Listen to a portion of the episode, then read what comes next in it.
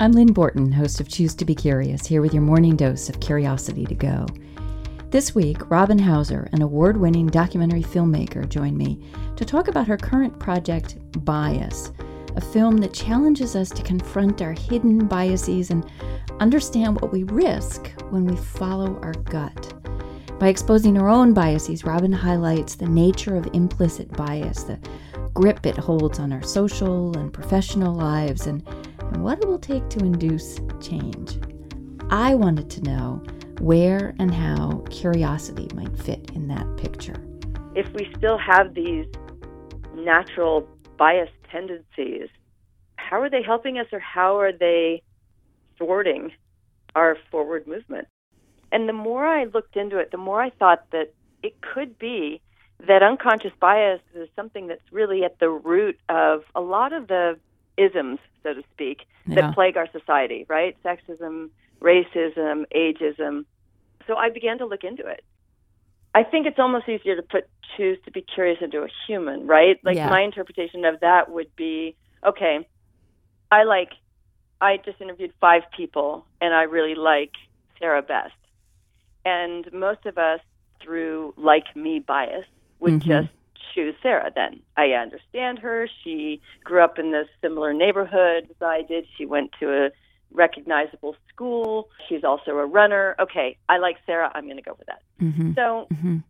the sort of choose to be curious in terms of trying to cure unconscious bias would be wait, stop for a second and think, why do I want to hire Sarah? Is Yeah. she really the best candidate in all things? Is it like me biased? Is it because she's like me that I want to hire her? Or is she truly the best candidate?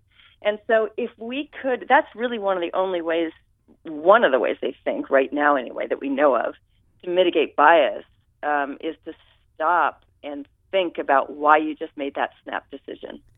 So it turns out choosing to be curious is a really effective strategy in the face of all those isms, which frankly is a part of why I produce Choose to Be Curious, a show all about curiosity. We talk about research and theory, but mostly it's conversations like this one about how curiosity shows up in work and life, or maybe how it should.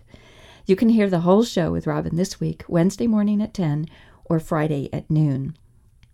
Movie critic and fellow WERA producer Kevin Sampson led me to Robin. He'd interviewed her as a filmmaker for his show Picture Lock, but right away he saw it was a great curiosity conversation. Almost two years ago, Kevin and I took turns on one another's shows, interviewing each other. We wanted to know what made each other tick. I hadn't listened to our conversation for a long time, so I had forgotten that we ended up talking about a lot of isms as well. All right, Lynn. So, one of the questions that I always ask on my show, Yeah. which I'm going to ask on yours, but flip it a bit. Okay. When did you first fall in love with curiosity? I should have anticipated this. Um, I guess I don't remember because it. I'm, I don't know that there was ever a point in my life that I didn't love curiosity. You know, I think I was raised in an environment that really encouraged curiosity. Not everybody is, but I definitely was. And um, and at various points, for various different reasons, different parts of curiosity have really spoken to me. And eventually, that led me to radio. Go figure. this is actually a really interesting conversation to sort of talk to people about curiosity. And what's been interesting about it is they have kind of your reaction. It's like curiosity, like, huh? But then when people start drilling into it, they have amazing things to say they didn't even realize were there. I think a lot of um, the challenges that we face today uh, are rooted in deep lack of curiosity about other people's experiences. You know, what if white people got the least bit curious about what it's like to live black in this country, you know, driving while black? I mean, it's just Right, right. white people don't want to think about those things. They don't want to be curious about it because the answers are scary to them. Right. Well, you don't get good at that unless you practice that muscle some. If we are encouraged and we build strength at asking questions out of caring, I think we build a much more powerful, much more resilient society. You can hear the rest of that conversation and all my other previous shows on iTunes, Stitcher, Mixcloud, SoundCloud, and Facebook, all at Choose to Be Curious. And on my website at choosetobecurious.com. I hope you'll follow me there and on Twitter at choose number two, letter B, curious. And check out Kevin on Picture Lock Friday afternoons at 3.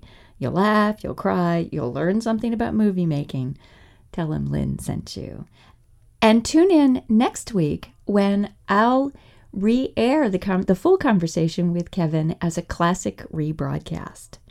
And then as you go into your day, how might you use curiosity to push back against some ism in your life? Go ahead, choose to be curious.